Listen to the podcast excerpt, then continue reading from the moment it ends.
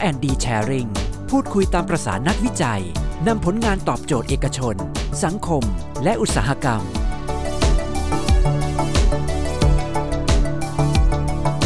สวัสดีทักทายคุณผู้ชมทุกท่านค่ะ ที่กำลังรับชมการถ่ายทอดสดนะคะ อยู่ที่แฟนเพจ Facebook NSTDA สวทช ค่ะ ยังไงท่านใดที่เข้ามาแล้วตอนนี้นะคะ จะสามารถช่วยกันเช็คสัญญาณภาพและเสียง เข้ามาก่อนก็ได้นะคะ ว่าขณะนี้ที่ท่านกำลังรับชมอยู่เป็นอย่างไรค่ะ รวมถึงนะคะถ้าอยากจะกดหัวใจนะคะ หรือว่ากดไลค์ยังไงส่งมาได้รัวๆเลยนะคะแล้วก็ที่สำคัญค่ะ อยากจะขอรบกวนนะคะ ให้ทุกท่านค่ะ ช่วยกดแชร์ กิจกรรมดีๆ ที่กำลังจะเกิดขึ้นในวันนี้นะคะ ไปที่ Facebook ของท่านนะคะ โดยตั้งค่าแบบ Public ด้วยนะคะ เพื่อที่เพื่อนๆในโซเชียลของเราค่ะ จะได้ไม่พลาดเรื่องราวที่กำลังจะเกิดขึ้นนะคะ และนอกจากนี้ค่ะก็ต้องขอสวัสดีทักทายนะคะ ไปยังผู้ฟังค่ะที่เราได้ถ่ายทอดสัญญาณเสียงนะคะ ไปที่ Clubhouse นะคะ ที่ห้องทรายซีนอีกด้วยค่ะ กับกิจกรรมในวันนี้ค่ะ R&D Sharing งานวิจัยไทยสู้ภัยโควิดนะคะ เรากลับมาพบกับทุกท่านเป็นประจำค่ะ ตอนนี้ทุกวันพุธเลยนะคะ ที่เราจะได้เจอกันนะคะ ตั้งแต่เวลา 10นาฬิกา30 นาทีถึง 11นาฬิกา15 นาทีโดยประมาณนะคะ กับการถ่ายทอดเรื่องราวต่างๆ ค่ะ ที่เกี่ยวข้องกับงานวิจัยไทยนะคะ ที่ต้องบอกว่า โอ้โห กว่าจะมาเป็นงานวิจัยได้สักหนึ่งชิ้นนะคะ นักวิจัยมีความตั้งใจค่ะ ที่จะประดิษฐ์คิดค้นนะคะนำเสนอเรื่องราวต่างๆ เนี่ยเขามีแนวคิด มีที่มาที่ไปนะคะ มีกระบวนการอย่างไรจะมีความยากง่าย มีขั้นตอนยังไงนะคะ ผ่านกิจกรรม R&D Sharing ค่ะ กับงานวิจัยไทยสู้ภัยโควิดค่ะ ที่ต้องบอกว่าประมาณ 45 นาทีที่ทุกท่านจะได้อยู่กับเรานะคะ ก็จะได้มาร่วมแลกเปลี่ยนพูดคุยนะคะ เปิดมุมมองความคิดประเด็นต่างๆนะคะ มีทั้งความรู้ความน่าสนใจมากมายกับงานวิจัยที่ สวทช ได้เข้าไปเป็นส่วนหนึ่ง ในการสนับสนุนช่วยเหลือให้กับภาคส่วนต่างๆ ค่ะ ยังไงถ้าท่านใดอยากร่วมแลกเปลี่ยนกับเรานะคะ สามารถพิมพ์มาได้นะคะ ในช่องคอมเมนต์ใต้ไลฟ์นี้ได้เลยแล้วเดี๋ยวช่วงท้าย เราจะมาพูดกันพูดคุยกันแบบสดๆเลยค่ะ เอาละค่ะ กับในวันนี้นะคะ นักวิจัยไทยเรายังคงมีคำตอบให้คุณเสมอ ดิฉันเป็ดสิริพรปานสวัสดิ์นะคะ วันนี้ดำเนินรายการคู่กับอีกหนึ่งท่านค่ะ ค่ะ ดิฉันซีอภิวดีปิยธรรมรงค์นะคะ และสวัสดีผู้ฟังทุกท่านที่รับชมทาง Facebook Fanpage NASA สวทช พร้อมถ่ายทอดสัญญาณเสียงไปยัง Clubhouse ไซซีนเช่นเคยนะคะ ถ้าหากว่า ท่านไหนนะคะ ติดตามเราอย่าลืมกดไลค์กดแชร์ แล้วก็ตั้งใจฟังกันนะคะ วันนี้ถ้าหากอยากรู้อะไร สามารถสอบถามเข้ามาได้ทาง Facebook Fanpage ของ NASA สวทช ค่ะ วันนี้นะคะ อยากจะขอเชิญชวนให้ทุกท่านเนี่ยช่วยกันบอกข่าวประชาสัมพันธ์นะคะ แชร์กันออกไปเยอะๆค่ะ เพื่อที่จะได้ไม่พลาดโอกาสฟังเรื่องราวดีๆนะคะ ในการถ่ายทอดผลงานวิจัยไทย สู้ภัยโควิด กันค่ะ แต่ถ้าหากว่าใครพลาดนะคะ ไม่ต้องกังวลไปค่ะ เพราะว่าท่านสามารถรับชมย้อนหลังได้นะคะ ผ่านทาง NASA Podcast ในแอปพลิเคชัน Spotify และยังมีอีกหนึ่งช่องทางค่ะ สามารถติดตามได้ทาง NASA YouTube Channel ได้อีกด้วยค่ะ เป็นยังไงกันบ้างคะพี่เป็ดครั้งที่แล้วว่าโอ้ต้องบอกว่านะคะสำหรับเอ่อ R&D Sharing ครั้งที่แล้ว จริงๆเราต้องขอบคุณนะคะ เราได้รับกระแสตอบรับนะคะ ความสนใจอย่างมากมายเลยทีเดียวจากคุณผู้ฟังแล้วก็คุณผู้ชมนะคะ ทั้งทาง Facebook แล้วก็ทางเอ่อ Clubhouse ด้วยนะคะ ต้องบอกว่ากับเรื่องราวที่เป็นความหวังในยุคนี้ค่ะดรซี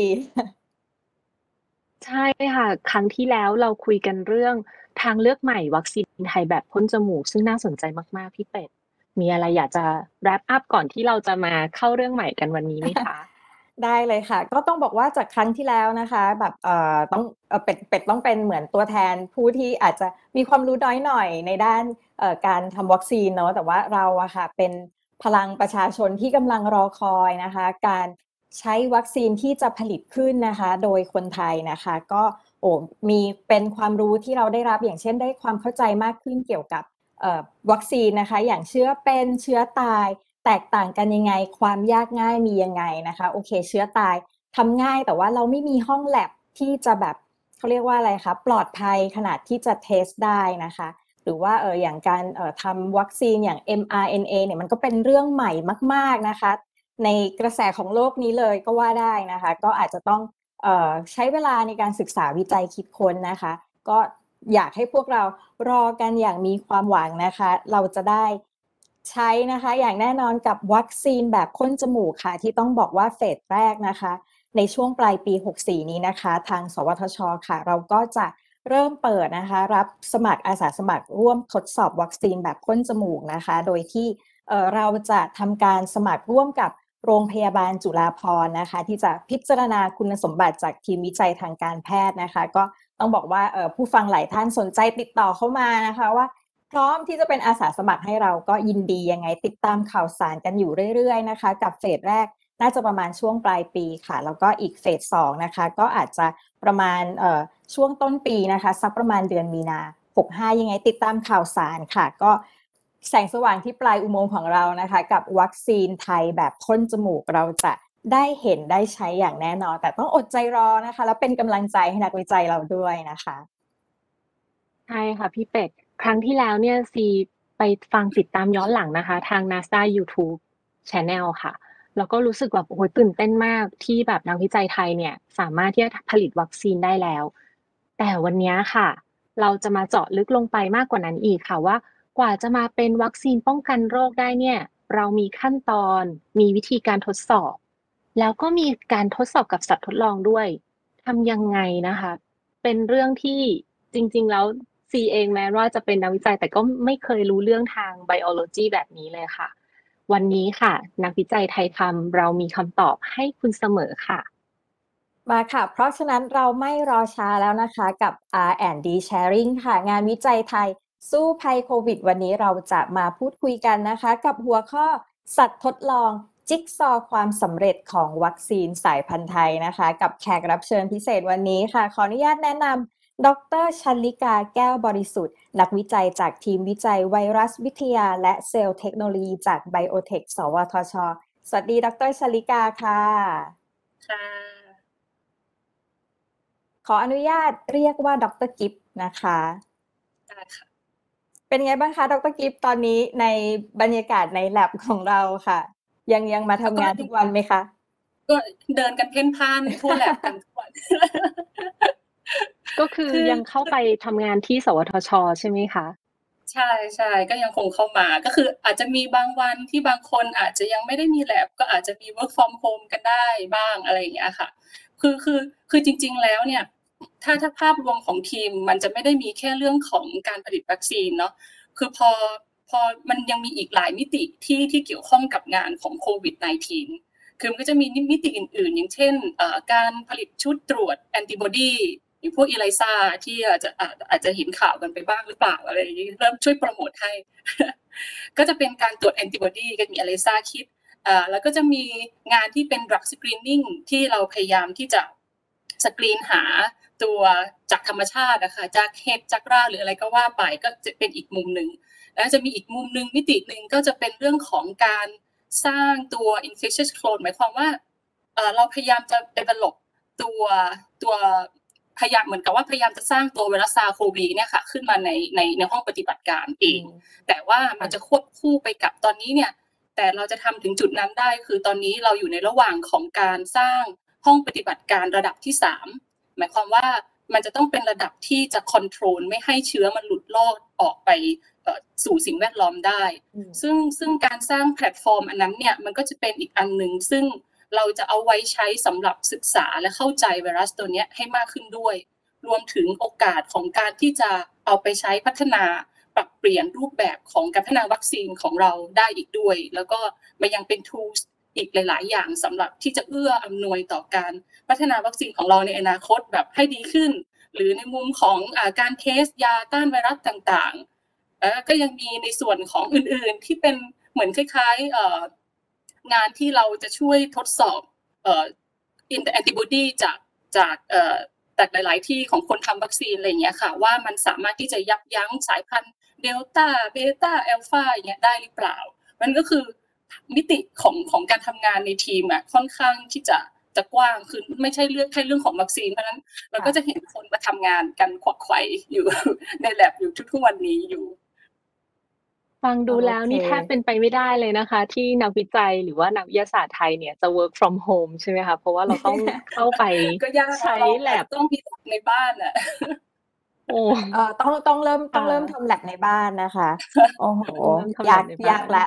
คราวนี้ค่ะ วันนี้ที่เราจะมาพูด เอ่อ เกี่ยวกับสัตว์ทดลองนะคะ เป็น อาจจะต้องรบกวนนะคะ ถามดร กิฟก่อนเลยค่ะว่า ไอ้กระบวนการวิจัยอะค่ะ ใน ในสัตว์ทดลอง มัน มีขั้นตอนหรือว่ามีเหมือนมีกระบวนการอะไรบ้างอะคะคือคือเวลาที่เราจะเทสวัคซีนเนี่ยค่ะเออถ้าเอาดูภาพรวมก่อนแล้วกันเนาะเออจนกว่าที่เราจะได้ final วัคซีนออกมาให้เราใช้เนี่ย คือหนึ่งคือเริ่มต้นจากการว่าเรามีคัดเลือกก่อนว่าเราจะเอา candidate ตัวไหน คือเรามองก่อนว่า ถ้าในมุมสวทชเองในทีมของเราเองอะเรามองก่อนว่าในทีมเรามีแพลตฟอร์มไหนที่จะรองรับได้บ้าง อย่างเช่น เรามีไวรัสเวกเตอร์ไหมเรามีแพลตฟอร์มที่เป็นจะสร้างเป็น subunit วัคซีนได้หรือเปล่า หรือจะมีแพลตฟอร์มไหนไหมที่เราจะจะเลือกขึ้นมา คือตอนแรกที่เราเริ่มขึ้นมาเนี่ยมีมีหลายตัวมากกว่าที่เราจะได้ candidate ที่เราเห็นกันทุกวันนี้ว่าจะเป็น adeno flu หรือว่าตัว VLP แต่ถ้าหลักๆ ตอนนี้ก็คือตัวไวรัสเวกเตอร์ใช่ไหมคะหนึ่งคือเราเลือก candidate ก่อน ว่าเราจะเอาตัวไหนแล้วเราสร้างมันขึ้นมา จากนั้นเนี่ยเราเอา แล้วเราจะเลือกจากอะไร คือเราเลือกจากว่าวัคซีนที่เราเอาสร้างขึ้นมาเนี่ย มันกระตุ้นภูมิกันในหนูได้หรือเปล่าก่อน ตัวไหนกระตุ้นไม่ได้เราตัดออก ตัวไหนกระตุ้นได้ดี ทั้งในแง่ของการสร้างแอนติบอดีได้หรือเปล่าเอ่อการกระตุ้นภูมิกันที่เอ่อเกี่ยวข้องกับการการป้องกันการติดเชื้ออย่างเงี้ยมีสูงไหมแล้วก็หยิบมันไปไว้ตะกร้าหนึ่งพอพอเราทดสอบในการกระตุ้นภูมิกันแล้วว่าโอเค ตัวนี้กระตุ้นภูมิกันได้ แล้วภูมิคุ้มกันนั้นเนี่ย มันมีผลในการป้องกันการติดเชื้อได้ไหม คือสมมติเราจะรับวัคซีนปุ๊บเราติดเชื้อซาร์เนี่ย วัคซีนนั้นเนี่ยมีประสิทธิภาพเพื่อลดความรุนแรงลดอาการป่วยได้หรือเปล่าอะไรเงี้ย ก็จะเข้าสู่อีกเฟสหนึ่งในการทดสอบในสัตว์ หรือเราเรียกว่า challenge test ก็คือต้องมีการติดเชื้อหลังการได้รับวัคซีน หลังจากนั้นปุ๊บวัคซีนตัวไหนที่มีศักยภาพในมุมนั้นลดการติดเชื้อได้ ป้องกันการติดเชื้อได้ เราก็จะเข้าสู่การทดสอบในสัตว์อีกอันหนึ่งเป็น preclinical study ก็คือ ดูว่าตัวนี้มันจะดูในแง่ของว่าตัวองค์ประกอบของวัคซีนนะคะไม่ว่าจะเป็นตัววัคซีนเองหรือสารที่มันจะเป็นอาจจะเป็นพวก conservative หรืออะไรก็แล้วแต่ที่มันเป็นองค์ประกอบในขวดวัคซีนหนึ่งขวดที่เราดูดออกมาฉีดนั้นน่ะ มันมีความปลอดภัยหรือเปล่า เราก็เอาไปทดสอบในหนู หนูแรดหรือจะเป็นกระต่าย คือเป็นอีกกลุ่มทดสอบหนึ่ง คราวเนี้ยมันจะไม่ได้ดูแค่ในเรื่องของกระตุ้นภูมิกัน มันจะเริ่มดูแล้วว่าค่าเลือดเป็นยังไงเอ่อค่าตับค่าไตหลังจากได้รับวัคซีนเป็นยังไงรวมถึงในอวัยวะต่างๆ เนี่ยแบบต่อมน้ำเหลืองแต่ละจุดเอ่อม้ามปอดหัวใจคืออวัยวะทุกอย่างอืมจะต้องถูกเอาออกมา แล้วก็เอามาทำเอ่ออมเขาเรียกว่าการทดสอบทางเนื้อเยื่อวิทยา เพื่อที่จะดูว่าเนื้อเยื่อพวกนั้นน่ะมันมีรอยโรคหรือแบบ อะไรหรือเปล่าที่เป็นผลข้างเคียงที่จะเกิดขึ้นได้จากการทำวัคซีนอย่างเงี้ยค่ะ อันนี้คือเป็นสเต็ปใหญ่ ๆ ที่ที่อยู่ในมุมของสัตว์ทดลอง หลังจากนั้นปุ๊บพอเราได้วัคซีนที่โอเคปลอดภัยแล้วกระตุ้นภูมิกันป้องกันได้ดีอันนั้นเราก็จะรวบรวมผลทุกอย่าง เพื่อที่จะขอเอาไปเข้าสู่การทดสอบในมนุษย์ต่อไปอย่างเงี้ยค่ะ คือถ้าถ้าผลการทดสอบพวกนี้ อาจจะยังไม่เรียบร้อยดี อาจจะ อาจจะยากนิดนึงว่าเราจะมีผลอะไรแต่ที่สำคัญคือผลความปลอดภัยเนี่ยก็ค่อนข้างสำคัญเหมือนกัน แต่เราจะเห็นว่าผลบางอย่างสามารถทำ parallel ไปด้วยกันได้ก็ได้อย่างเงี้ยค่ะแล้วกว่าจะถึงเราได้วัคซีนก็ก็ใช้เวลาในการทดสอบใน human trials อีกหนึ่งสองสามอะไรอย่างเงี้ยแต่ในดีเทลนั้นมันก็จะมีอีกในเรื่องของการผลิตวัคซีนแบบ GMP อีกอย่างเงี้ยค่ะ คือมันก็จะยังมีหลายมุม เพราะฉะนั้นการพัฒนาวัคซีนตัวหนึ่งอะค่ะ คือถ้าถ้าโดยทั่วไปแล้วที่ผ่านมาส่วนมากก็คือมากกว่า 5 ปี 10 ปี 15 ปี แต่อันนี้คือพอเป็นซาโควี2ด้วยด้วยด้วยความเร่งด่วนด้วยความที่เชื้อมีการแปรผันค่อนข้างเร็วการสเปรย์ทั่วโลกเร็วขนาดนี้รวมถึงแบบ เทคโนโลยีที่มีอะค่ะ มันก็คือช่วยล่นระยะเวลาได้ เพราะฉะนั้นคือถ้าเราถามว่าระยะเวลาของการพัฒนาวัคซีนหนึ่งๆอะค่ะ มันจะเร็วหรือช้าแค่ไหนเนี่ย หนึ่งค่ะคือเรื่องของความพร้อมของเทคโนโลยีหรือแพลตฟอร์มที่เรามีอะเป็นปัจจัยที่สำคัญ รวมถึงโครงสร้างพื้นฐานที่จะมา support การทดสอบวัคซีนของเราอะค่ะไม่ว่าจะเป็นโดยเฉพาะในสัตว์เนี่ยมันมันมันมันมันมีรองรับมากน้อยแค่ไหนอย่างเงี้ย คือถ้าถ้าเราเปรียบเทียบ ในเรื่องของความพร้อมของเทคโนโลยีเนี่ยเราจะเห็นว่าอย่างของของแลบที่ที่ที่ที่ทีมเราพัฒนาตัวไวรักเวกเตอร์เนี่ยตัว influenza base เองเนี่ย เป็นแพลตฟอร์มที่พร้อมที่สุดเนื่องจากว่าทางทีมเรามีการศึกษาเกี่ยวกับพวก influenza เนี่ยมาเป็นระยะเวลานาน เพราะฉะนั้นในเรื่องของการสร้างไวรัสขึ้นมาเนี่ยเป็นเรื่องที่ไม่ใช่ยากเกินไปที่เราจะทำได้ คือเราเรามีเทคโนโลยีมีแพลตฟอร์มที่พร้อมแล้วเราก็แค่ดีไซน์ว่าเราจะเอาตัว spike protein นั้นน่ะใส่เข้าไปในจีโนมยังไง แต่เรามีระบบที่จะสร้างไวรัสขึ้นมาอยู่แล้วแต่ในส่วนของอะดีโนไวรัสเนี่ยเป็นสิ่งที่ทางทีมเราไม่เคย ได้ได้ได้อืมจับต้องมันมาก่อนค่ะเพราะฉะนั้นมันจะต้องเริ่มจากการไปแบบสั่งพลาสมิดไปสั่งโอ้โหเยอะแยะมากมายเพื่อจะเอามันมาสร้างไวรัสในห้องทดทดลองของเราให้ได้ มันก็จะมีขั้นตอนว่าจะจะจะสร้างขึ้นมาได้ยังไง แล้วจะสร้างไวรัสให้มันมีปริมาณมากพอได้ยังไงอย่างเงี้ยค่ะ คือมันต้องมาลองผิดลองถูกอีก เพราะฉะนั้นระยะเวลาของการได้ flu base ก็จะเร็วกว่า ระยะเวลาที่กว่าจะได้ adeno vector อย่างเงี้ยค่ะ เพราะฉะนั้นมันขึ้นอยู่กับแบบความพร้อมของแต่ละวัคซีน candidate ที่ที่เราจะทำขึ้นมาด้วย หรือถ้ายกตัวอย่างให้เห็นง่าย ๆ อย่างตัว mRNA วัคซีนหรือตัว AstraZeneca เนี่ยค่ะที่เป็น adenovirus เหมือนกันเนี่ยจริง ๆ แล้วเขาพัฒนาตัวแพลตฟอร์มพวกนี้มาเป็น 10 ปี 20 ปีแล้ว แล้วก็มีการแบบใช้กับไวรัสหรือการป้องกันโรคอื่นๆ โดยเฉพาะตัวเอ่อเช็คดอกหรือที่เป็นชิมแปนซีอะดีโนไวรัสเนี่ยค่ะมามาก่อนแล้ว ทีนี้พอความพร้อมของเทคโนโลยีอะค่ะ มันพร้อมอยู่แล้วอะพอถึงเวลาปุ๊บจะมาทำซาปุ๊บเนี่ยก็เหมือนผลักดันเอาองค์ความรู้ทุกอย่างเนี่ยมาตุ้มตุ้มตุ้มใส่ แล้วมันก็ออกมาได้เร็วขึ้นกว่ากว่าปกติอย่างเงี้ยค่ะ ก็คือคือคือมันบางทีมันไม่ใช่แค่ปิ้งขึ้นมา แล้วก็อุ๊ยซาเพิ่งเข้าแล้วก็สร้างขึ้นมาได้เลยค่ะเนี่ยคือมันอาศัยองค์ความรู้พื้นฐานที่มีมา เป็นระยะเวลานานเหมือนกันที่ที่ ที่มีผลต่อระยะเวลาการได้วัคซีนนะคะ โอ้โห คือมันก็ไม่ง่ายจริง ๆ นะคะ เราก็ เอ่ออะไรนะคะเท่าเท่าที่ฟังดรกิฟนี่มัน ขึ้นอยู่กับหลาย ๆ อย่างเลยในในการทำสัตว์ทดลองในบ้านเราเหมือนกันเนอะไม่ว่าจะเป็นความพร้อมแพลตฟอร์มที่เหมือนเราต้องยอมรับว่าของต่างชาติเนี่ยเขาอาจจะพร้อมกว่าเราเขาก็เราอาจจะเห็นว่าเฮ้ยทำไมเขาไปเร็วทำไมเรายังทำไม่ได้เนอะคือเขาทำเรื่องนี้มาประมาณนึงแล้ว เพราะฉะนั้นให้กำลังใจเราหน่อยเถอะค่ะทางทีมวิจัยกำลังพยายามแล้วโอ้โหฟังดูมันก็ เหมือนจะไม่ง่ายเหมือนกันนะคะ แล้วอย่างสมมุติขออนุญาตย้อนกลับมาที่ไอตัวแบบพ่นจมูกที่ที่น่าจะกำลังอยู่ในความสนใจแบบนี้ค่ะ ตอนนี้ค่ะในในขั้นตอนนี้ค่ะ กับสัตว์ทดลองเราทำไปได้ถึงไหนแล้ว เริ่มต้นไปแล้ว แบบยังไงบ้างอย่างเงี้ยค่ะคือคือถ้าอย่างตัวพ่นจมูกเนี่ยที่เรามีอย่างที่เราบอกไปก็คือว่ามีสองตัวนะคะ ก็คือ adenovirus base แล้วก็ influenza base ซึ่งตัว adenovirus เนี่ยตอนนี้เราผ่านเฟสที่ เอ่อตะกี้ขอขอขอเน้นอีกนิดนึงก็คือการทดสอบในสัตว์มี 3 อันใหญ่ๆเนาะอันแรกก็คือดูก่อนว่ากระตุ้นภูมิคุ้มกันเบื้องต้นเนี่ยมีไหมมีการสร้างแอนติบอดีดีไหมภูมิคุ้มกันอื่นๆดีหรือเปล่า หลังจากนั้นมาดูเรื่องของ challenge test ก็คือจะต้องมีการติดเชื้อซาอันนี้ก็จะอีกขั้นที่สองขั้นที่ 3 ก็คือดูเรื่องของ toxicity test ก็คือความปลอดภัยหรือที่เกิดขึ้นในร่างกายของในระดับสัตว์ทดลองก่อนอย่างเงี้ยค่ะส่วนของ adenovirus เนี่ยผ่านขั้นตอนที่ 2 มาแล้ว ก็คือขั้นตอนของ challenge test แล้วก็ขั้นตอนที่การทดสอบ toxicity test เนี่ยเอ่อรอผล final อยู่ ก็คืออยู่อยู่ในระหว่างที่เราดำเนินการ ซึ่งเดี๋ยวเราก็จะต้องเก็บรวบรวมผลนั้นเนี่ยเพื่อที่จะเอ่อเข้าสู่ขอออยเพื่อเข้าสู่ clinical phase 1แต่ว่าจริงๆมันมีดีเทลที่ค่อนข้างเยอะอะนะคะ ที่ว่ามันอาจจะส่งผลว่าเออเราจะได้ตามกำหนด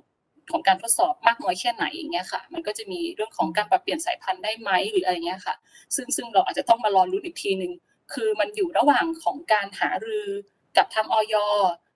ร่วมกันกับราชวิทยาลัยจุฬาภรณ์แล้วก็แหล่งทุนต่างๆที่ที่จะเพื่อจะเราพยายามที่จะผลักดันอะดีโนออกไปให้ได้ ส่วนในส่วนของ influenza base เนี่ยค่ะ ก็จะเป็นอีกแพลตฟอร์มหนึ่งซึ่งจะต้องผ่านทั้ง3 step นี้เช่นเดียวกัน ทีนี้คือในส่วนของ flu เนี่ยจริง ๆ แล้วเราเราเข้าสู่ขั้นตอนของที่เป็น challenge test ไปแล้ว แต่ว่ามันก็มี detail ของรายละเอียดที่เอ่อยังเรายังไม่ได้ผลที่จะบอกได้ว่าหนึ่งร้อยเปอร์เซ็นของวัคซีนเราเนี่ยมันป้องกันได้หรือเปล่า เพราะว่ามันมีข้อจำกัดในเรื่องของสัตว์ทดลอง เดี๋ยวอาจจะเดี๋ยวค่อยขยายความไปก็ได้ก็คือ ส่วนของฟลูเนี่ยสเต็ปเนี้ยยัง ยังยังต้องมีการวิเคราะห์ผลในเรื่องของ challenge test อยู่ แล้วก็ในส่วนของแต่เราทำคู่ขนานไปกับตัวทดสอบความปลอดภัยในหนูอีกกลุ่มหนึ่งก็คือหนูแรดคือคือเราไม่สามารถที่จะรออะไรได้ คือตรงไหนที่เราทำควบคู่กันไปได้เนี่ย เราก็พยายามที่จะเก็บข้อมูลตรงนั้นเนี่ยให้ให้ให้ได้เร็วที่สุด แล้วก็ให้ได้มากที่สุดก่อนอย่างเงี้ยค่ะ ซึ่งซึ่งต้องบอกว่าดรกิฟมากอืมซึ่งต้องบอกอะว่าเชิญเชิญ การทดสอบในในสัตว์เนี่ยเอ่อคือถ้าเราถ้าเราเรียบเรียงแล้วตะกี้เราบอกว่าฟลูเนี่ยง่ายสุดก็คือหมายความว่าแพลตฟอร์มเราพร้อมสุดนะดูเหมือนจะไปได้ก่อน แต่มันก็จะมาติดอืมเรื่องของสัตว์ทดลองที่มันทำให้ของฟลูยังขยับไปได้ไม่ไกลเท่าอะดีโน แต่อะดีโนเนี่ยอาจจะมาทีหลังแต่มี lesson learn from flu แล้ว คือเรียนรู้แล้วแล้วว่าอะไรในฟลูหรือปัญหาที่มันเกิดขึ้นจาก จากวัคซีนตัวแรกของเราเนี่ยมันมีอะไรบ้าง เราก็ปรับเปลี่ยนและแก้ไขและปรับให้มันเอ่อให้อะดีโนเนี่ยเข้าทดสอบไปก่อนได้อย่างเงี้ยค่ะ เพราะฉะนั้นก็คือตอนนี้เนี่ยตัวแรกที่ที่น่าจะไปได้เร็วที่สุดก็คือตัวอะดีโนไวรัสก่อน ที่เราจะพยายามผลักดันไปก่อนเท่าเท่าที่ฟังดรกิฟช่วยช่วย wrap up สามขั้นตอนหลัก ๆ ให้ฟังอะค่ะ ทีนี้อยากอยากจะชวนถามอีกนิดนึงเรื่องระยะเวลาของแต่ละเฟสอะค่ะ เพราะว่า เท่าที่ฟังเนี่ยเหมือนกับสเต็ปแรกเรื่องของการเช็คว่ามีการกระตุ้นภูมิได้หรือไม่เนี่ย ดูเราไม่มีปัญหา ช่วงช่วงนี้เราจะใช้เวลาประมาณเท่าไหร่คะเอ่อคือเวลาการทดสอบการกระตุ้นภูมิกันเบื้องต้นเนี่ยหนึ่งขึ้นอยู่กับว่า เราแพลนว่าเราจะให้มีวัคซีนของเรากี่เข็ม และแต่ละเข็มเนี่ยห่างกันกี่เดือน กี่อาทิตย์อย่างเงี้ยค่ะ เพราะฉะนั้นอย่างอย่างของเราเนี่ยที่ทำเอ่อเป็น เอ่อเป็นฉีดจมูกเนี่ยที่เราแพลนไว้คือเราเป็นช่วงระยะเวลาสามวีคถึงสี่วีคอย่างเงี้ยค่ะเข็มหนึ่งกับเข็มสองเนี่ยเพราะฉะนั้นก็คือเข็มหนึ่งปุ๊บเราลงเข็มที่สองเราตามอีกสามหรือสี่อาทิตย์ถัดไป แล้วก็เว้นไปอีกสามสี่อาทิตย์ถัดไป เราก็จะเก็บตัวอย่างเพราะฉะนั้นช่วงระยะเวลานี้ก็อาจจะอยู่ที่ประมาณสองสองเดือนสองเดือนครึ่งอืมเพื่อที่จะได้ผล analyze แล้วสุดท้ายเนี่ยพอพอเราได้แล้วปุ๊บพอเข้าสู่ challenge test ต้องต้อง infect SARS-CoV-2 เนี่ยก็ใช้เวลาใกล้เคียงกันนี้ เพราะว่ามันต้องเรียนแบบ แต่มันจะอาจจะมีเพิ่มอีกประมาณอาทิตย์หนึ่งเพื่อที่จะออรอ challenge รอติดเชื้อ แล้วก็สังเกตอาการหนูหลังจาก challenge ว่าน้ำหนักเป็นยังไงมีการแสดงออกมีการป่วยหรืออะไรยังไงหรือเปล่า แล้วก็จะเป็นขั้นตอนของการวิเคราะห์ผลที่ก็จะเยอะขึ้นมาจากตอนที่เราดูการกระตุ้นภูมิกันในตอนแรกอยู่เหมือนกันแล้วมันก็จะใช้เวลาที่ยาวออกไปอีก ซึ่งอาจจะกินเวลาประมาณ 4 เดือนหรือ 5 เดือนก็ได้ขึ้นอยู่กับจำนวนตัวอย่างและสิ่งที่เราต้องการ อยากจะเห็นว่าเราอยากเห็นผลการกระตุ้นภูมิกันหรือในในมุมอื่นๆเนี่ยมากน้อยแค่ไหน นี่พอพอเข้าสู่การทดสอบดูความปลอดภัยในหนูแรกปุ๊บอันเนี้ยเพราะว่ามันจะต้องมีการเอาอวัยวะทุกอย่างในร่างกายมาอืมแล้วเขาก็ต้องค่ะมาทำเซกชันแล้วก็ต้องใช้ตาดูว่าไอไออวัยวะเนื้อเยื่อนั้นๆน่ะมันมีรอยโรคอะไรหรือเปล่าอย่างเงี้ย คือมันก็จะใช้เวลานานมากคืออย่างน้อยหกเดือน กว่าจะได้ผลพวกเนี้ยออกมาอืมก็คือก็กินเวลาไปอีก อย่างเงี้ยค่ะอืมก็อาจจะเป็นปีๆถ้าไม่มีอะไรแบบติดขัดเลย แต่มันไม่ได้ง่ายขนาดนั้นที่แบบว่า กว่ากว่า เราทดสอบวัคซีนกระตุ้นภูมิกันตอนแรกเบื้องต้นไปแล้วบางทีกว่าเราจะได้ challenge อะเรารอ เรารอหนูรอแฮมสเตอร์มาก็นานพอสมควรกว่าเราจะได้ลงวัคซีนตัวแรกที่เราทำอะไรเงี้ย นี่อันอันนี้ต้องขอถามเป็นความรู้ค่ะ อย่างปกติอย่างการทดสอบทางด้านวิทยาศาสตร์อะค่ะ ดรกิฟทำไมเราถึงทดสอบกับน้องหนูอะคะ หรือว่าเราสามารถแบบขยายหรือว่าใช้สัตว์อื่นในในการทดทดสอบได้ไหม คือคือจริง ๆ แล้วโมเดลของสัตว์ทดลองอะค่ะ มันมันมีหลากหลายที่ไม่ใช่แค่หนู คือถ้าคือถ้าแบ่งแบ่งเป็นย่อยแบ่งเป็นกลุ่มใหญ่ ๆ ก่อนละกันเป็นกลุ่มทดลองของสัตว์ขนาดเล็ก กลุ่มทดลองของสัตว์ขนาดใหญ่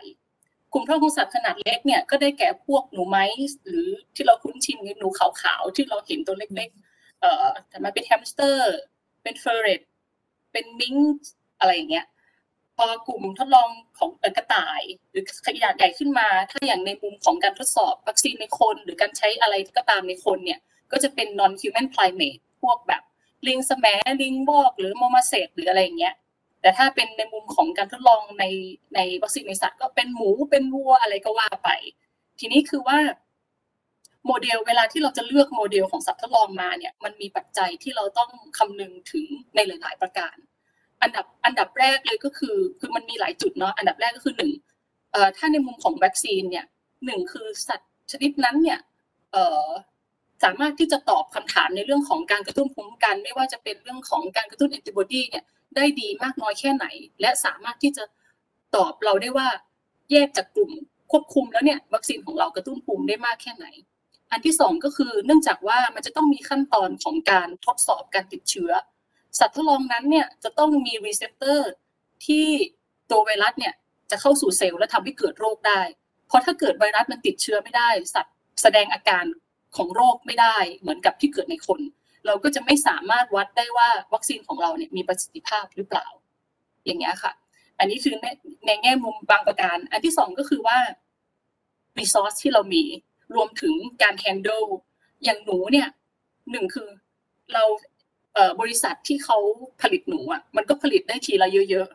ๆ แล้วก็การ handle ของเราในการทำงานกับหนูเนี่ย มันไม่ต้องใช้สเปซใหญ่ คือเรามีกรงใส่หนูไปได้หกตัวเจ็ดตัว แล้วแล้วก็เราสามารถมีกลุ่มทดลองได้อีกหลาย ๆ กลุ่ม อย่างเงี้ย แต่พอเราขยับไปเป็นสัตว์ขยะใหญ่ขึ้น เป็นเอ่อแฮมสเตอร์ เป็น non human primate ปุ๊บเออเราก็ต้องมีสเปซที่แบบว่าใหญ่ขึ้น อย่างเงี้ยค่ะ อันนี้แล้วก็ข้อจำกัดแล้วก็เรื่องของเอ่อbudget หรือเงินที่มันจะต้องใช้กับสัตว์ทดลองแต่ละชนิดเนี่ยมันแตกต่างกันยิ่งขนาดใหญ่ขึ้น เรื่องของ space เรื่องของเงินที่เราต้องใช้กับมันก็สูงขึ้น อันที่สามก็คือว่า พอเรามุมของวัคซีนเราต้องการดูการกระตุ้นภูมิคุ้มกัน การใช้หนูเนี่ยเขาหนูเนี่ยจะผลิตมาเป็นแบบ inbred ก็คือว่าเขาจะ control ให้ genetic หรือพันธุกรรมของมันนะคะ ในแต่ละตัวเนี่ยใกล้เคียงกันคือเหมือนกัน เหมือนกันให้มากที่สุด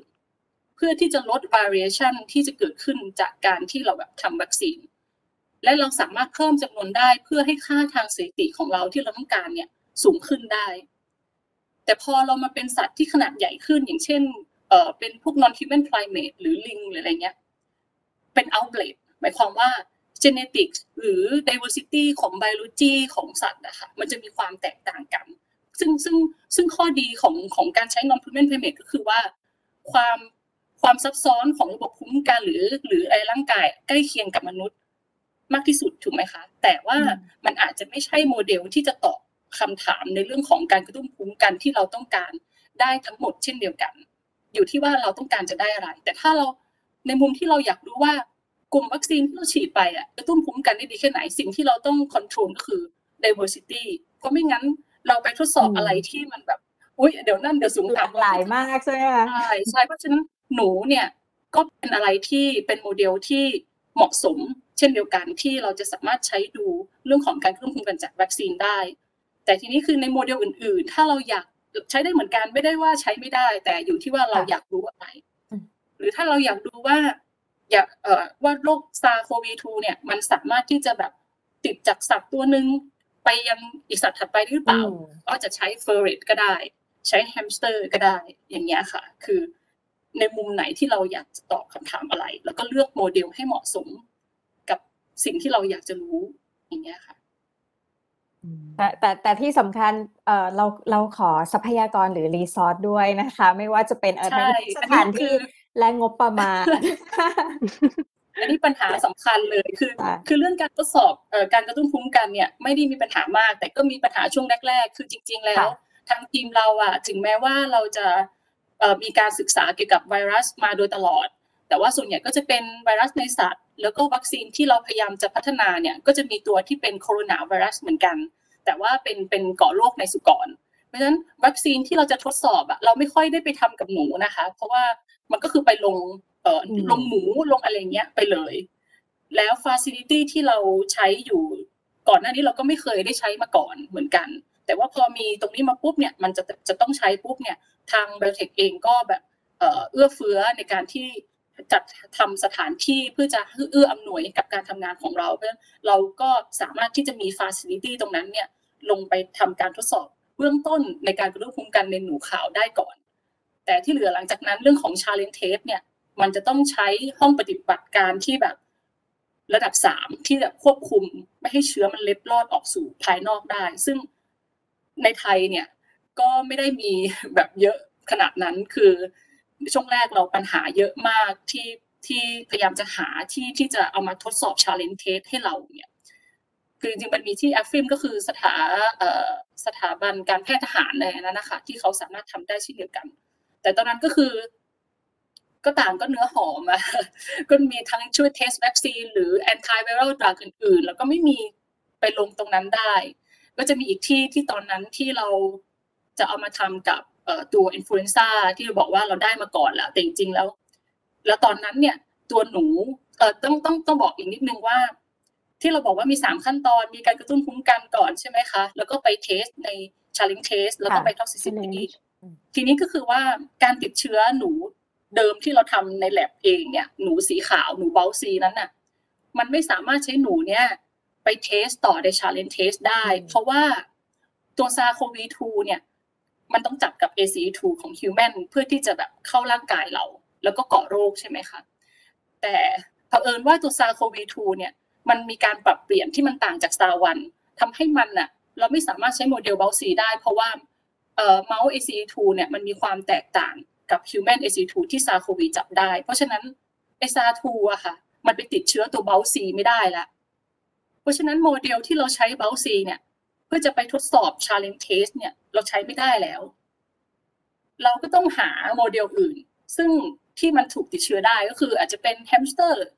ซึ่งตอนนั้นเนี่ยแฮมสเตอร์ก็ต้องเป็นไม่ใช่แฮมสเตอร์จตุจักรเลยนะคะ มันก็คือ golden hamster หรือ Syrian hamster อีกต่างหากก็คือ ก็คือก็ต้องไปหาวิธีสั่งเข้ามา import ซึ่งตอนนั้นก็คือเออจริง ๆ นอกจากแฮมสเตอร์แล้วเนี่ยอีกอันโมเดลหนึ่งก็คือหนูก็ได้นะคะ เป็นหนูแต่ต้องเป็นหนูที่ตัดต่อพันธุกรรมก่อนก็คือ เอาตัว human SE2 อะค่ะ ให้มันไปแสดงออกในร่างกายของหนู ก็จะใช้หนูชนิดนั้นได้ หรือหรือปัจจุบันที่นิยมใช้ก็คือหนู K18 ที่เราจะได้ยินกันบ่อยๆ อีกอันหนึ่งที่ที่สามารถใช้ได้ หรือหรือแลบอื่นๆ หรือที่อื่นเนี่ยเขาก็ไปอะอยากใช้เบลซีอะอยากใช้หมูหนูธรรมดา แต่ว่า เขาไปเอ่อ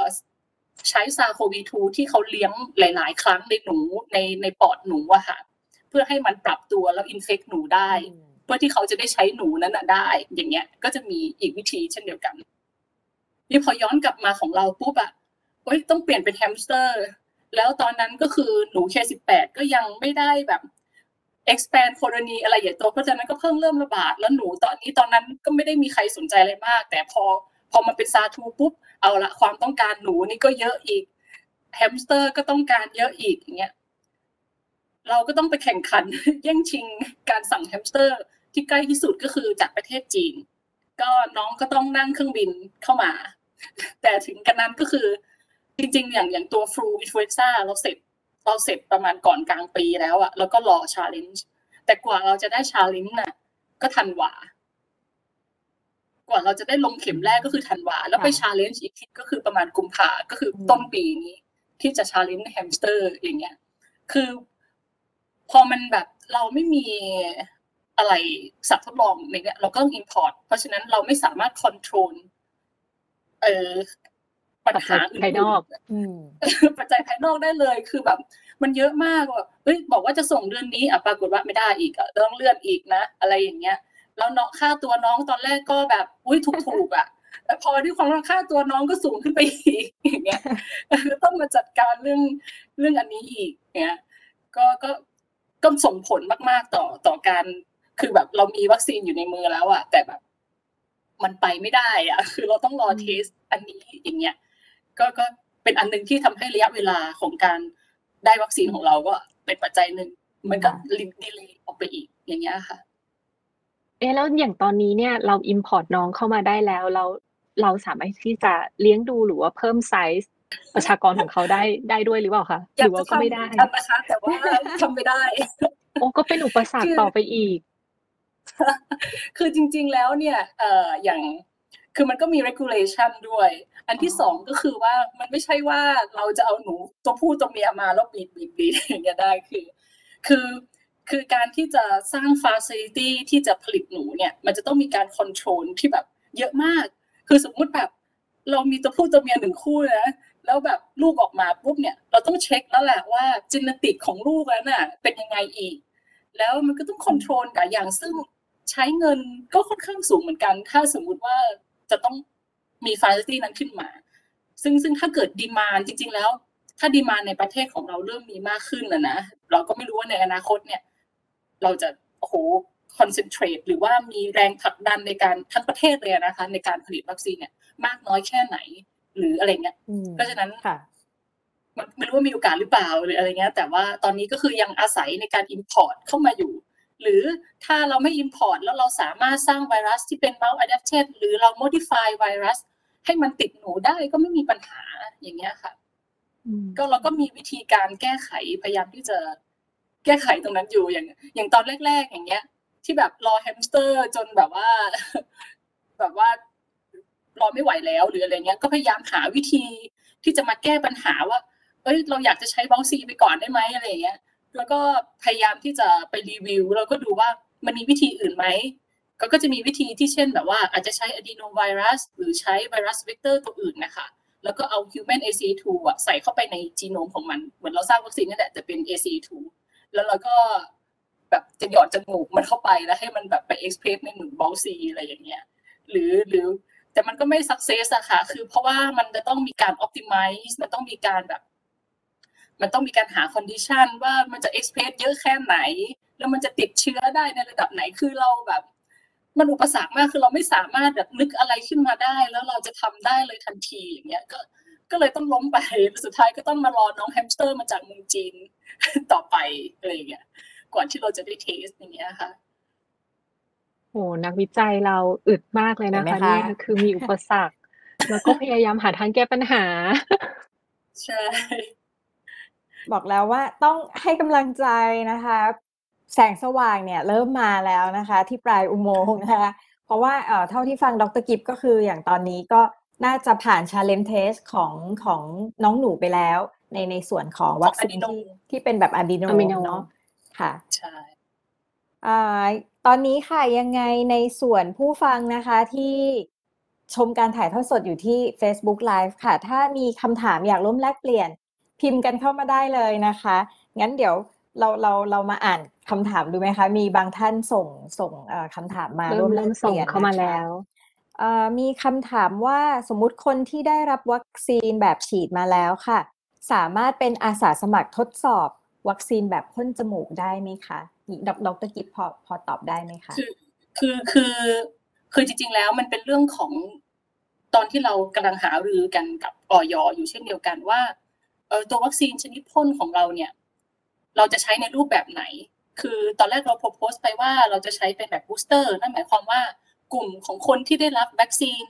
มาก่อนแล้ว แล้วก็ไม่ได้รับค่ะอะดีโนมา อันนี้คือเป็นเป็นอีก choice หนึ่งที่เราคิดไว้ แต่ว่าจากที่คุยกับอย.เนี่ยมันก็ยังมีหลาย concern ที่ตอนนี้เรายังยังจะต้องมานั่งสรุปกันก่อนนะคะว่า เราจะใช้วัคซีนพ่นจมูกเนี่ยในรูปแบบไหนได้ เพราะมันจะยังคงส่งผลต่อการ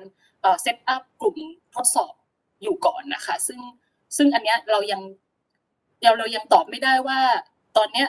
กลุ่มทดสอบที่เราจะใช้เนี่ยจะเป็นกลุ่มประชากรในรูปแบบไหน คือคือมันต้องตอนนี้อยู่ยังอยู่ในระหว่างของการหารือก่อนนะคะว่าจะจะจะเอาเป็นแบบไหน คือ คือการทดสอบวัคซีนในใน phase one เนี่ยมันก็จะมีหลายแบบคือหนึ่งคือ ถ้าไม่ได้รับวัคซีนมาก่อน ไม่มีคนได้รับวัคซีนเลยเป็น base ก็คือมันก็ง่ายแล้วเราก็พ่นจมูกไปแล้วก็เทียบไป ทีนี้คือก็มาดูอีกว่าขึ้นอยู่กับว่าเราจะเอา ตอนนี้หารือกันว่าจะเป็นรูปแบบเป็น boost ได้ไหม หรือต้องเป็น primary คือมันต้องมีการทดสอบและมีข้อมูลที่ต้องไป support ก่อนนะคะว่าจะออกมาเป็นแบบไหน แต่โดยทฤษฎีมันก็สามารถทำได้คือ เราทำวัคซีนอู่ฮั่นมาแล้ว หรือบางทีเราอยากจะเปลี่ยนเป็นเดลต้าแล้วก็ทำได้อย่างเงี้ยค่ะ โดยทฤษฎีคือแบบฉีดมา แล้วจะมาพ่นจมูกก็ทำได้เช่นเดียวกัน โดยทฤษฎีไม่มีปัญหาค่ะ แต่ทีนี้ตอนนี้มันเป็นเรื่องของ regulation แล้วก็การหารือก่อนว่า เราจะเอาเป็นรูปแบบไหนอืมเอะดรกิฟคะซีไม่แน่ใจว่าซีเข้าใจถูกต้องไหมก็คือว่าตอนนี้เนี่ยเราทำมาถึง challenge test แล้วแล้วถ้าเกิดว่าเราทำเรื่องของทดสอบสารพิษเรียบร้อยเนี่ย ก็คือสามารถที่จะทดสอบในคนได้ใช่ไหมคะ แต่ว่าอ่าค่ะค่ะใช่ก็ใช่ไหมคือคะคือคือผลผลที่เวลาจะเข้าสู่ขอเข้าสู่ health phase 1นะคะ ก็คือผลเรื่องของความปลอดภัย ซึ่งอืม detail ของการให้วัคซีนทางจมูกเนี่ย มันก็จะมี detail ที่ที่ลงไปอีก ซึ่งข้อมูลตรงเนี้ยเนี่ยเท่าที่คุยกับออยก็คือ มันก็จะมี listว่าสิ่งที่เราทำมาเนี่ยเข้าเกณฑ์อะไรบ้าง แล้วก็คือมันต้องมานั่งดูกลางเอกสารดูกันอีก เพื่อจะรวบรวมอืมแล้วก็เข้าสู่สู่การทดสอบในคนนะคะอืมค่ะ แล้วทีนี้แต่ว่าการทดสอบการการทดลองของเราเนี่ยค่ะ เป็นการให้วัคซีนกับหนูโดยที่หนูอะ ไม่เรียกเรียกง่ายๆว่าไม่ใช่เรื่องของการกระตุ้นภูมิ ทีนี้ถ้าเราจะทดสอบในเชิงของการกระตุ้นภูมิเนี่ยค่ะ เราจะต้องกลับไปทดสอบกับหนูในสเต็ปหนึ่งสองสามอีกไหมอะค่ะหมายถึงตัว variants เหรอคะหรือว่าใช่ใช่คือคือตัว variants เนี่ยยังไงก็ต้องก็ต้องมีการเทสว่ามันกระตุ้นภูมิกันได้หรือเปล่า แล้วแล้วถ้าเราคือ มันก็จะมีหลายคำถามขึ้นมาว่า สมมุติอย่างอย่างคำถามก่อนหน้านี้ที่ถามว่าเออบางทีสมมุติเราฉีดฉีดเข็มแรกไปแล้วอะ แล้วเราเราอยากได้ป้องกันสายพันธุ์เดลต้าเนี่ยอืมแล้วเราฉีดเดลต้าได้ไหม คือมันก็ต้องมีการบางทีมันอาจจะต้องมี prelim มาก่อนว่า เออพอเราเราฉีดเข็มแรกเราเป็นอู่ฮั่นปุ๊บ แล้วตามด้วยเดลต้า แล้วถ้าเราลอง challenge ด้วยตัวเดลต้าอืมมันสามารถที่จะ protect protect ตัวเดลต้าได้มากน้อยแค่ไหนอีกอย่างเงี้ยค่ะคือสุดท้ายแล้วเวลาเราสร้างวัคซีนอะไรขึ้นมาใหม่ ๆ เนี่ย สิ่งที่ต้องการเลยก็คือเรื่องของ challenge test ว่ามันสามารถยังคง protect ได้หรือเปล่า แต่ในมุมของที่เป็นการทดสอบความปลอดภัยอะค่ะ ในหนูแรดเนี่ยอาจจะไม่จำเป็น เพราะว่าเอ่อตรงการทดสอบความปลอดภัยตรงนั้นเนี่ยมันจะดูในเรื่องขององค์ประกอบในวัคซีน ไม่ได้เกี่ยวกับว่าตัวสไปค์นั้นจะเป็นสายพันธุ์ไหน ก็คือมันจะดูในเรื่องของกระบวนการผลิตว่าสุดท้ายแล้วพอมันออกมาเป็นหลอดแล้วเนี่ย พอฉีดเข้าไปปุ๊บมันปลอดภัยหรือเปล่า มันมีผลข้างเคียงไหมอย่างเงี้ยค่ะ คือเราอาจจะไม่ได้ต้องไปเริ่มใหม่ทั้งหมด แต่ยังมีบางจุดที่เราจะต้องทดสอบเพื่อให้เห็นผลที่ชัดเจนก่อนอย่างเงี้ยค่ะค่ะค่ะยังมีคำถามเข้ามาอีกนะคะ จริงๆเอ่อมีท่านบางท่านบอกว่าพร้อมแล้วนะคะ ที่จะเป็นอาสาสมัครด้วยโหต้องขอบพระคุณมากนะคะ แล้วก็ขอบคุณอ่ามากแต่ว่าก็อาจจะอดใจรอสักนิดนึง ตอนนี้เราอยู่ในระหว่างของการแบบ ตัดสินใจและหารือร่วมกับออยค่ะ คือมันมีกระบวนการอีกเยอะมากมายแบบดีเทลเยอะมากอะค่ะ ที่ที่เราต้อง wrap up และจัดการพอสมควรอืมค่ะแต่สำหรับท่านที่อยากจะเป็นอาสาสมัครก็คือหาทางใช่ เราพยายามหาทางผลักดันให้ได้เร็วที่สุดนะคะ ทุกทุกทางที่เราจะทำได้ ก็ก็รอลุ้นอีกนิดนึง ค่ะ ก็ต้องบอกว่าคุณได้สิทธิ์นั้นเร็วๆนี้แน่นอนนะคะมีมีเอ่อหวังว่า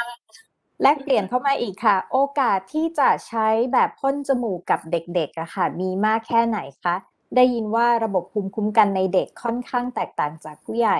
จะต้องทำอะไรเพิ่มเติมไหมนะคะ แล้วก็เป็นกำลังใจให้ทีมวิจัยด้วย อึดมากๆนะคะ คือคือการทดสอบในตอนนี้เนี่ย เฟสแรกเลยเนี่ยคงยังไม่ได้ทดสอบในเด็กเลยนะคะ ก็จะต้องเริ่มจากอาจจะคนที่มีช่วงอายุเช่นเออสิบแปดถึงยี่สิบห้าหรือแบบ เป็นช่วงแบบ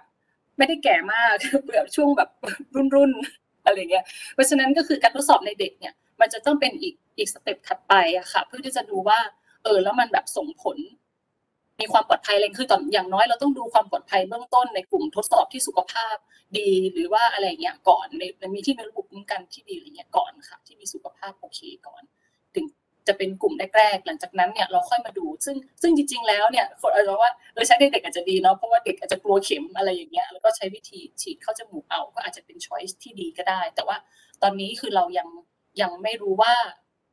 การใช้ในเด็กเนี่ยจะมี ผลยังไงหรือเปล่าอืมแต่ว่าถ้าเกิดมีความปลอดภัยที่ดีก็มีโอกาสที่จะใช้ได้เช่นเดียวกัน ก็คือทั้งนี้ทั้งนั้นก็คือต้องขึ้นอยู่กับผลนะคะ ในการทดสอบเบื้องต้นก่อน ว่าจะเป็นแบบไหนแปลอืมแปลว่าอาจจะรอผลนะคะ จากการทดลองเฟสแรกแล้วก็อาจจะเฟสสองที่ที่เราใช่จะรับสมัครจะต้องรอดูก่อนอาสาสมัครกันค่ะโอเคโอ้ค่ะฟังดูฟังดูตื่นเต้นนะคะ แล้วก็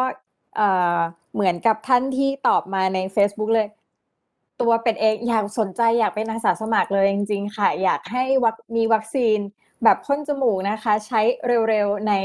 บ้านเรานะคะ แต่ก็จริงๆต้องเหมือนที่ดรจอย แล้วก็ดรกิฟบอกนะคะ มันฟังดูเหมือนง่ายเนอะแต่ว่าต้นทางเรามีความหวัง เรามีความตั้งใจ อยากได้ยา อยากได้วัคซีนเพื่อมาออปกป้องนะคะ พวกเราจากสถานการณ์ของโควิด แต่ว่าปลายทางนั่นก็คือชีวิตของเรานะคะ เพราะฉะนั้นนักวิรู้สึกจัยกดดันเองก็ไม่รู้ใช่ไหมกดดันไหมเห็นไหมคะคือนักนักวิจัยจะต้องพยายามทำทุกขั้นตอนอย่างดีอย่างรัดกุมแน่นอนนะคะ เพราะฉะนั้นอยากให้พวกเราค่ะ คนไทยทั้งประเทศรอนะคะ แล้วก็เป็นกำลังใจให้กับนักวิจัยกันด้วยนะคะใช่ซึ่งซึ่งตอนนี้เนี่ยมันมันมันเป็นเป็นอีกประเด็นหนึ่งก็คือสายพันธุ์เดลต้ามันเป็นสายพันธุ์ส่วนใหญ่ละคือคือเรา อีกอันหนึ่งที่เราจะต้องพยายามผลักดันหรือพยายามที่จะไม่รู้มันจะเป็นไปได้หรือเปล่า คือถ้าเราปรับเปลี่ยนสมมติเข้าเฟสวันเนี่ย เราปรับเปลี่ยนเป็นเดลต้าเลยได้ไหมหรืออะไรอย่างเงี้ย คือคือมันมันต้องต้องอีกนิดนึงคือต้องหาลือเพื่ออยู่ให้ในวัทันนที่เราแล้วใช่อืมใช่ว่ามันต้องจะทันเป็นสไปได้ถานการณ์หรือเปล่าด้วย อะไรอย่างเงี้ยค่ะ คือคือมันต้องหารือกันหลายมุมอะค่ะ ว่า เออจะเป็นจะยังคงเป็นอู่ฮั่นไหมหรือว่าอืมเราจะปรับเปลี่ยนเป็นเดลต้าเลยค่ะได้หรือเปล่า อะไรเงี้ยอาจจะแค่อืมทำผลเพิ่มเติมนู่นนี่อีกนิดนึงอย่างเงี้ยอืมเป็นไปได้ไหมอะไรเงี้ยค่ะ ซึ่งตอนนี้คือยังไม่สามารถที่จะแบบมีบทสรุปที่ชัดเจนเลยว่า เออจะต้องเป็นกลุ่มทดลองประมาณไหนอาสาสมัครจะต้องประมาณไหนหรืออะไรเงี้ยค่ะ ก็คืออยู่ในระหว่างที่เราแบบ process เรื่องนี้อยู่ ซึ่งซึ่งทั้งทั้งทางทีมทั้งผู้บริหารหรือผู้ที่มีส่วนเกี่ยวข้องทั้งหลายเองในในเรื่องพวกเนี้ยก็ก็คือก็พยายามที่จะ หารือแล้วก็หาทางออกหาทางเอ่อผลักดันตรงเนี้ยค่ะ กันอยู่พอสมควร ซึ่งซึ่งก็มีหลายอย่างนะคะคือพอมานั่งทำแล้วก็รู้สึกว่ามีหลายจุดเลยที่เราต้อง concern เยอะมากพอสมควร เป็นเรื่องที่ต้องช่วยกันทุกภาคส่วนนะคะใช่ใช่ไหมใช่คะทีนี้สุดท้ายนี้ค่ะดรกิฟต์อยากจะฝากอะไรถึงท่านผู้ฟังบ้างคะเออไม่รู้จะฝากอะไรเลยแต่ว่าก็อาจจะฝากว่า ให้ดูแลสุขภาพกันแล้วกัน ก็คืออาจจะแบบ work from home กัน หรืออาจจะมี mental therapy หรืออะไรอย่างนี้กันก็เป็นกำลังใจให้กับทุกคนที่ไม่ว่าจะมาทำงานที่ lab หรือว่าทำงานอยู่ที่บ้าน แต่ก็ก็คือการทำงานเนาะก็คือก็ทางทีมเราเองหรือแม้แต่ทุกคนที่มีส่วนเกี่ยวข้องเกี่ยวกับเรื่องของวัคซีนโควิด หรือชุดตรวจหรืออะไรก็แล้วแต่ในมิติของโควิดทั้งหลายเนี่ย เราก็คือทำหน้าที่ของเราอย่างเต็มที่ที่สุดที่ที่เราจะสามารถทำได้ เพื่อที่จะแบบเอ่อตอบตอบโจทย์ให้กับประเทศแก้ปัญหาที่ที่เกิดขึ้นให้ให้ได้มากที่สุดคือ เราก็พยายามพยพยายามกันอย่างมากที่สุดเพื่อเพื่ออยากให้มีวัคซีนที่ที่เป็นของคนไทย คือไม่ว่าจะเป็นสวชเอง หรือของจุฬาหรือของที่ไหนก็ได้อะค่ะ คืออย่างน้อยเนี่ย ตอนนี้คือเรามีความรู้สึกว่า มันก็เป็นจุดสตาร์ทที่ดีที่มันเป็นการเริ่มต้นอะไรหลาย ๆ อย่างในแพลตฟอร์มของวัคซีนในประเทศเรา แล้วถ้าเราเราเราค่อยๆ establish คือปัญหาที่เราเราได้รับเกิดขึ้นไม่ว่าจะเป็น facility ต่าง ๆ ที่มันจะเอื้ออำนวยต่อการทดสอบวัคซีนของเราเนี่ย มันก็ทยอยแก้ปัญหากันไปได้บ้าง อันไหนที่มันแก้ปัญหาได้แล้ว มันก็จะ settle อยู่แบบนั้น หรือโครงสร้างพื้นฐานอะไรที่เราได้รับ มา มันจะเป็นห้องปฏิบัติการระดับสามที่เราได้รับมาเนี่ย มันก็จะต่อยอดไปใช้กับงานโควิดเอง หรือว่างานอื่นๆในอนาคตที่จะรองรับกับการระบาดที่มันอาจจะไม่ใช่แค่ตัวซาโควี2อย่างเงี้ยค่ะคือว่าไวรัสมันมีหลากหลายที่มีโอกาสที่จะทำให้เกิดการระบาดในอนาคตได้ เพราะฉะนั้นเราก็มองว่าถึงแม้ว่าบางทีวัคซีนเรามันจะไปถึงเป้าหมายหรือจะไม่ถึงแต่สุดท้ายแล้วในระหว่างทางเนี่ย เราก็มีความสำเร็จในหลาย ๆ สเต็ปที่ ที่มันเป็นแบบ lesson learn ค่อนข้างมากที่มันมีประโยชน์กับทั้งองค์กรกับทั้งประเทศและกับประชาชนคนไทยทุกคนอยู่แล้วอะไรเงี้ยค่ะ อยู่ที่ว่ามันมันค่ะค่ะกรุงโรมไม่ได้สร้างขึ้นในวันเดียวนะคะใช่งานวิจัยก็เช่นกันคือต้องการโครงสร้างพื้นฐานคือเรทำงวิจัยอะค่ะใช่เราทำงานวิจัยเราก็คาดหวังอยู่แล้วว่า เราก็อยากให้ ให้ผลงานนั้นนะมันถูกเอาไปใช้ได้จริง ๆ แล้วมันเป็นประโยชน์กับประเทศของเราอะไรเงี้ยเนาะแต่ถ้ามันจะไม่สำเร็จมันไม่ใช่ว่ามันล้มเหลวอะมันทุกอย่างมันถูกสร้างขึ้นมาเราได้เรียนรู้ ก็อย่างที่บอกอย่าง mRNA เอง หรืออะไรหลายที่เขาสร้างขึ้นมามันเป็นสิบยี่สิบปีอะแล้วเราแบบกับงานโควิดวัคซีนอะเราเพิ่งเริ่มต้นได้แบบปีกว่า เรามองว่าเราสำเร็จไปในระดับหนึ่งแล้ว ที่มันมาไกลได้ถึงขนาดนี้ อย่างที่เราไม่เคยได้แตะมันมาก่อนเลย เช่นเดียวกัน ค่ะค่ะก็คงต้องขออนุญาตนะคะ ยืมเอ่อขอยืมคำพูดของเอ่อท่านผู้ชมในไลฟ์ Facebook นะคะ ที่ต้องบอกว่ามั่นใจค่ะในความสามารถในความตั้งใจของนักวิจัยไทยนะคะรับรองว่านักวิจัยไทยของเราค่ะ เก่งไม่แพ้กับชาติใดในโลกอย่างแน่นอนนะคะแล้วก็เราพร้อมนะคะ ช่วยเหลือถ้าหากทีมนักวิจัยต้องการอย่างเป็นเชื่อว่า ผู้ฟังหลายท่านก็พร้อมที่จะเป็นอาสาสมัครนะคะ ถ้าถ้าวัคซีนตัวนี้พร้อมที่จะ ทำการทดลองนะคะในในส่วนของการขยายผลนะคะ มาสู่การทดลองในในคนนะคะ เอาละค่ะต้องบอกว่าโอ้โหวันนี้เหมือนเหมือนกำลังเรียนแพทย์เลยอะค่ะ เหมือนนั่งเหมือนนั่งจดเลคเชอร์คือเป็นความรู้ที่ Lecture เอาสส่วนตัวนะ เป็นรู้สึกว่าเออเปิดเปิดมุมมองเปิดโลกมากเลยนะคะ ก็เราเราได้รับความรู้นะคะ เกี่ยวกับกระบวนการในการเอ่อผลิตวัคซีนนะคะ อย่างดรจอยก็มาเล่าให้เราเห็นภาพรวมแล้วเนอะแต่ เป็นรู้สึกว่าตามหัวข้อเลยจิ๊กซอว์ที่สำคัญนะคะอีกหนึ่งความสำเร็จของวัคซีนไทยนั่นก็คือสัตว์ทดลองนะคะ ก็มันมีมันก็ต้องใช้เวลาคือเป็นว่าทุกอย่างเพื่อให้ความถูกต้องเพื่อให้ได้ประสิทธิภาพนะคะ ก็ใช้เวลาแต่ว่าฟังดูวันนี้บอกแล้วแสงสว่างจากคราวที่แล้วคราวนี้ยิ่งชัดขึ้นกว่าเดิมอีกนะคะ เพราะว่า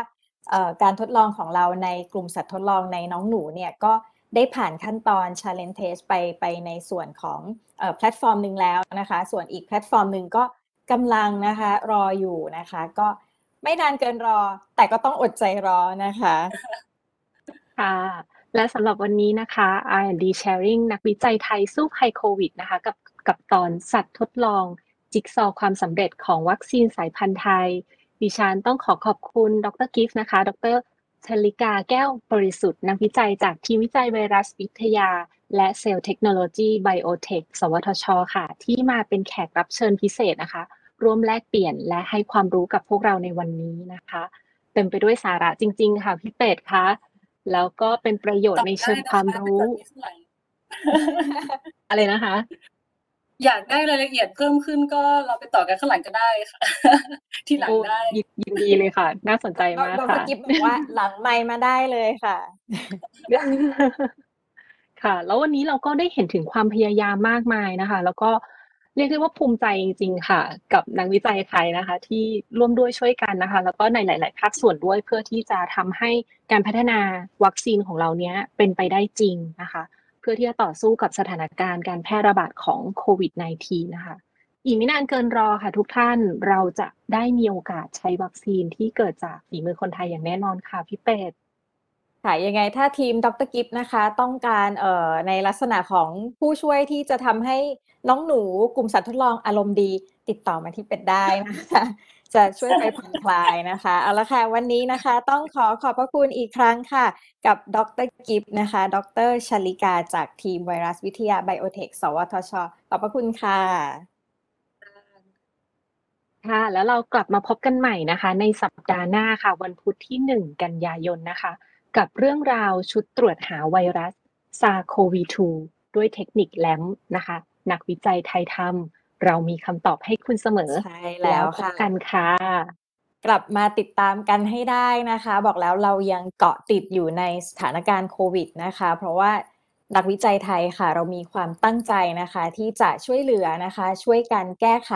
สถานการณ์ หรือว่าอย่างน้อยก็คลี่คลายนะคะ ให้สถานการณ์แพร่ระบาดของโควิด ดียิ่งขึ้นนะคะ เพื่อให้พวกเราพยายามกลับมาใช้ชีวิต อย่างปกติได้ในเร็ววันนะคะ แต่ยังไงในช่วงนี้ระหว่างรอวัคซีนอย่างที่ดรกิฟบอกดูแลตัวเองรักษาสุขภาพด้วยนะคะสำหรับวันพุธหน้าค่ะ เรากลับมาพบกันใหม่นะคะ ในเวลา 10นาฬิกา30 นาทีถึง 11นาฬิกา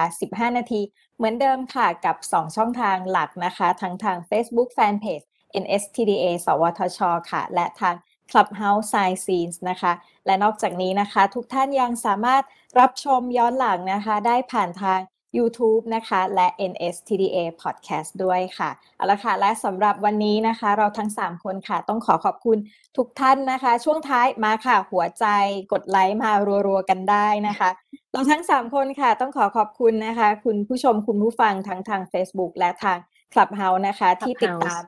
ค่ะ อยู่ตลอดรายการในวันนี้นะคะ เป็ดนะคะ ดรซีแล้วก็ดรกิฟนะคะ ต้องขอขอบคุณ แล้วพบกันใหม่นะคะ ในวันพุธที่ 1 กันยาค่ะสำหรับวันนี้ขอขอบคุณและสวัสดีค่ะ ติดตามรับฟัง